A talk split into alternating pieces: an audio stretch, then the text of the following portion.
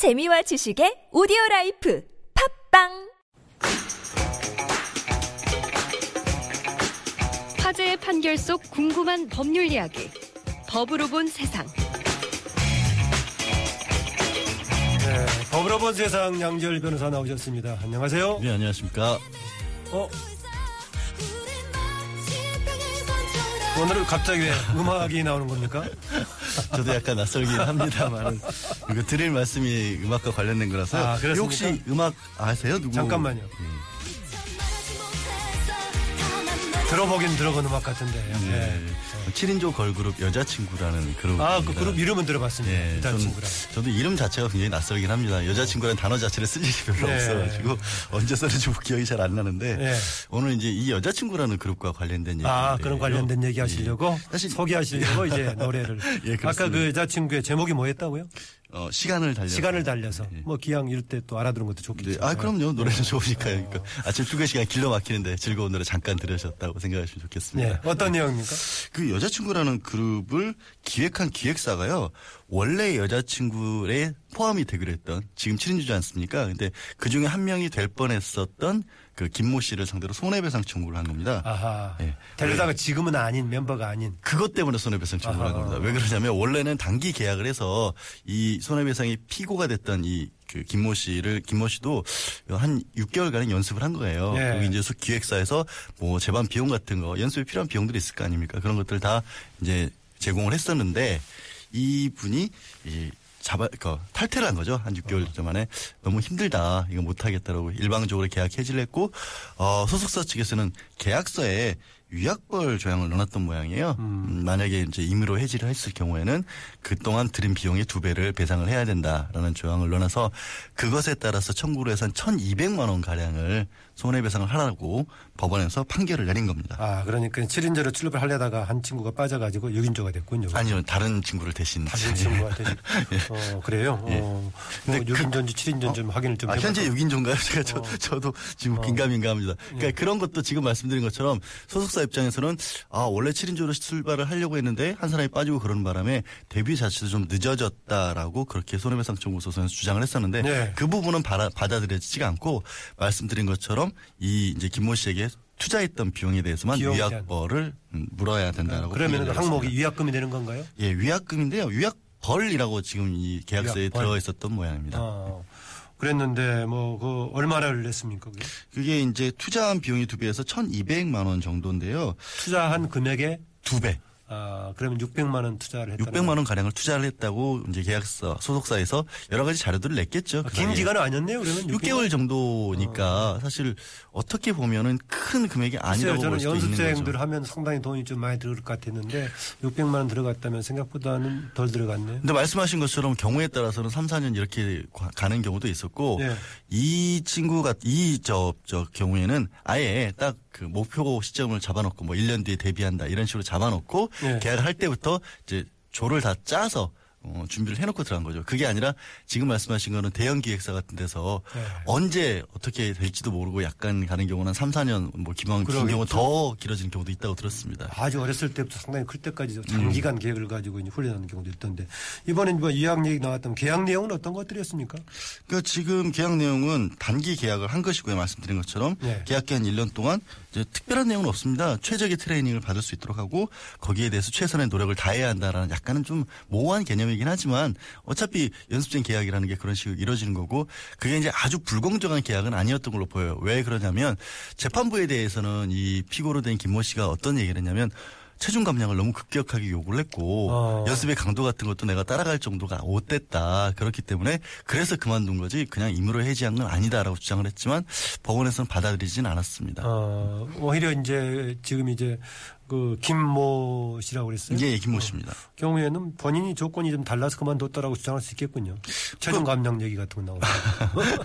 네. 예, 그렇게 볼 수도 있죠. 근데 본인이 조건이 발만 뭐 무슨 사연이 있었는지 모르겠지만 법원에서 볼 때는 크게 계약서 자체가 불공정하다거나 뭔가 문제가 있다고. 여겨지지 않는 한 계약서에 작성된 내용을 이행하는 것이 원칙이지 않습니까? 그런데 이게 위약벌이라고 하는 것이 좀 생소할 생소할 수도 있는데 벌자가 무슨 뭐 벌금할 벌- 때 벌금할 때 예, 벌자입니까? 벌금할 때 벌자입니다. 그럼 돈 말고 경우에 따라서는 뭐 다른 벌도 들어갑니까? 아니요, 그렇게는 할 수가 없죠. 어. 예를 들어 체벌을 한다 이런 건 불법이 분명히 불법이 될 굳이 왜 것이고요. 위약 벌이라고 쓰나요? 음, 우리가 위약 벌이라는 것 자체가 법률상으로 있는 건 아닌데 위약금, 위약벌 이런 것들이 좀 많이 쓰이는 경우는 있습니다. 아, 법률상으로 위약벌이라는 용어 가끔 씁니까? 예, 왜 그러냐면 위약금은 이제 계약을 어겼을 때 손해배상 손해가 나올 수 있지 않습니까? 뭐 저랑 이렇게 계약을 해서 하셨는데 뭐 언제까지 뭐 돈을 예를 들어 서 투자를 한 천만 원 정도 하셔야 되는데 그걸 안 하는 바람에 제가 뭐 사업을 못 하게 됐다든가 이랬을 때 그 계약을 어김으로써 인한 손해배상 이런 것을 미리 정해 놓는 경우가 있습니다. 왜 예. 왜, 왜 정해놓냐면 계약을 할 때부터 정해놓지 않으면 서로 나중에 그것 때문에 입은 손해가 얼마인지 가지고도 또 다툼이 있을 수가 있지 않습니까? 음. 그래서 위약금 조항을 놓고 가장 많이 이제 위약금 조항을 보실 수 있는 경우가 부동산 계약할 때 그러겠죠. 예, 예. 예, 계약금 넣을 때 계약금 넣고 나서 이걸 어기면 뭐 이미 해지하면 계약금의 두 배를 물어줘야 된다. 뭐 이런 식의 거- 조항을 넣는 경우 있지 않습니까? 예. 그게 전형적인 이제 위약금 형태인 거고요. 그게 뭐 그런 조항도 없는데 인정되는 건 아니라 계약서에 반드시 그런 것이 들어가 있을 때만 인정되는 거고 위약벌도 비슷하긴 한데 그거보다 조금 더 그러니까 어 실제 손해 같은 경우가 예를 들어 100만 원이 날 수도 있지만 벌금조로 어 실제 손해에 더해서 추가로 몇백만 원을 더 내야 한다. 이런 걸 또 계약서에 넣는 경우들도 있거든요. 그러니까 이 경우도 위약벌이라는 용어를 사용을 해서 실제 손해가 아니라 사실 투자금이 실제 손해잖아요. 실제 손해. 예, 그러니까 예. 투자금의 두 배를 벌금으로 내라고 한 거죠. 그 위약이란 말하고 벌금이란 말하고 애매하게 섞여 있는 것 같기도 하네요. 사실 애매하긴 합니다. 네. 위약을 했는데 거기에 대해서 왜 무슨 벌금까지 내냐고 하는데 당사 계약이라고 하는 게요. 원래 당사자 사이에서 어떻게 약속을 정했느냐에 따라서 자유롭게 하도록 인정해 주는 거거든요. 계약의 내용에는 원칙적으로 이게 너무 뭐 정말 한 사람에게 일방적으로 불리하거나 아니면 계약 자체를 뭐 강박이라든가 아니면 속아서 했다든가 이런 사연이 없는 한은 자유롭게 체결하도록 해주는 게 원칙입니다. 그렇기 때문에 거기에 조금 말씀하신 것처럼 부자연스러워 보이는 위약이라는 조항과 벌금이라는 조항이 같이 결합돼 있어도 그건 괜찮다고 보는 겁니다. 어, 뭐 제가 익숙하지 않은 뭐 용어에서 그런지 모르겠지만 위약벌 하니까 혹시 악영의 소지는 없습니까? 이게 이제 가끔 가다가 뭐 지금 사실 이 경우도 아무래도 어- 나이가 좀 어린 피고가지 않습니까? 예. 여수생이고 하니까 글쎄 그 이른바 뭐 노예 계약이라고 노예 했었죠. 그런 얘기들도 나왔었고 몇 년 동안은 소속사를 옮길 수 없다. 뭐 이런 조합 계약서들이 뭐 알려지면서 세간의 비난을 받았던 적도 있었는데 그런 부분들을 아시겠지만 공정거래위원회에서 다 조율을 했었습니다. 그리고 이제 요즘은 연예인들도 표준계약서 같은 것들이 좀 들어가 있고 네. 그래서 제가 이 말씀을 왜 드리냐면 그렇게 지나치게 불공정하다는 정도의 수준이 되면 설령 계약서에 그렇게 적어놨다고 할지라도 그 계약- 계약서를 무효로 돌릴 수가 그러겠죠. 있습니다. 우리가 뭐 계약서라는 것들도 뭐 여러 가지 뭐 기준이라든가 사회적인 상규에 어긋나면 무효가 될 수 있겠죠. 어떤 경우에 우리가 계약하더라도 무효가 되는 겁니까?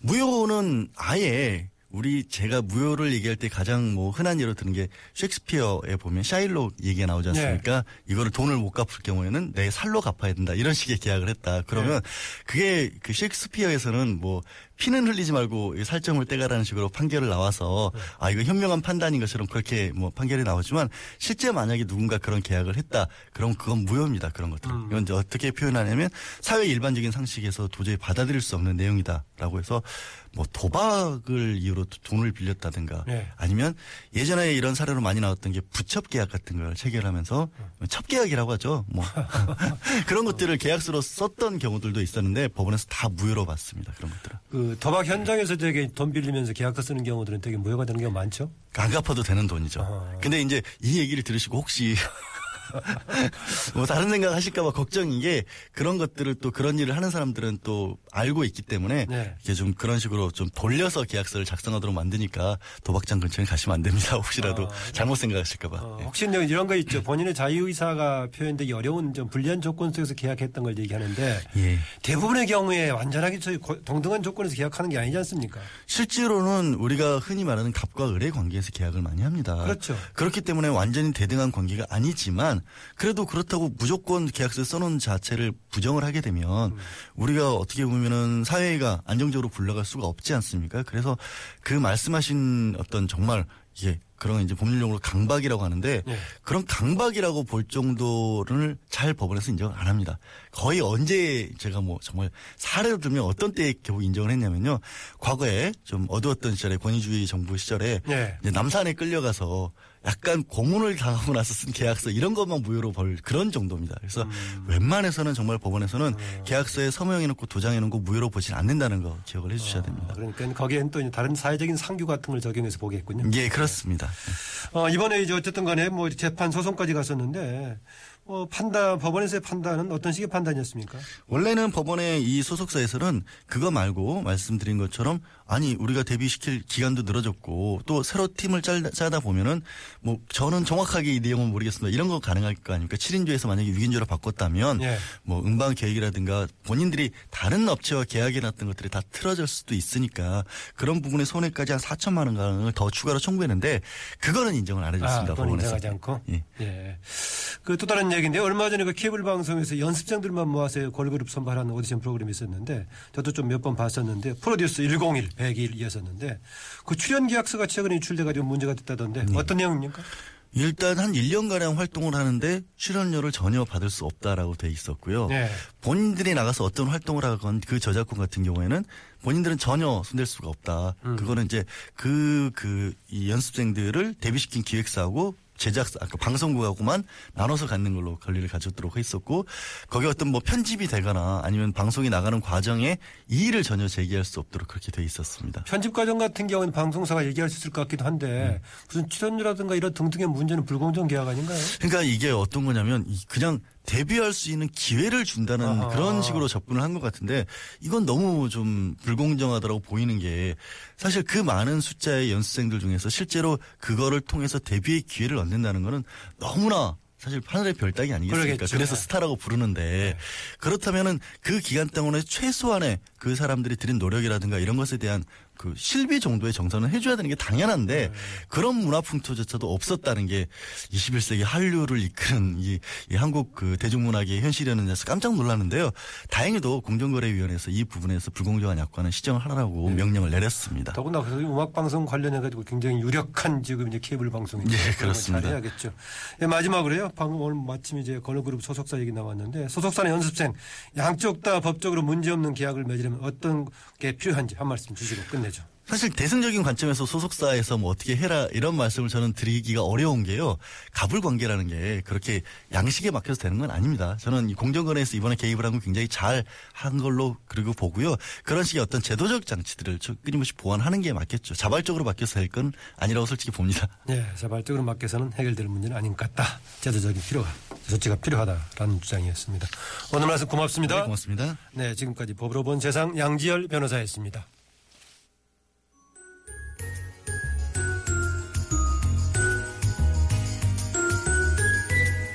시사에서 지식을 얻다.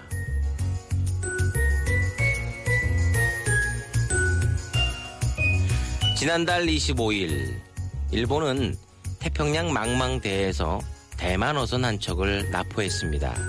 이유는 자신의 배타적 경제 수역을 침범했다는 것이었습니다. 대만은 즉각 반발했는데요. 무슨 일이었을까요? 일본은 세계에서 가장 넓은 영해를 가진 나라 중 하나입니다. 영토 대비 영해의 넓이는 단연 최고입니다. 이유는 태평양의 섬들을 차지하고 있기 때문인데요.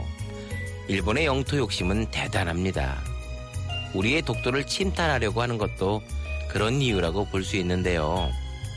일본은 1980년대에 자국에서 까마득하게 멀리 떨어진 필리핀의 한 암초를 자신의 영토라고 선포합니다. 물론 주변국들은 인정하지 않았죠. 왜냐? 파도만 치면 물속으로 쏙 들어갔거든요. 그랬는데 1988년 일본은 이곳에 콘크리트를 발라 인공섬을 만들었습니다. 그것이 바로 오키노 도리시마. 일본은 이 암초를 기점으로 자국 영토보다도 넓은 바다의 소유권을 주장하고 있습니다.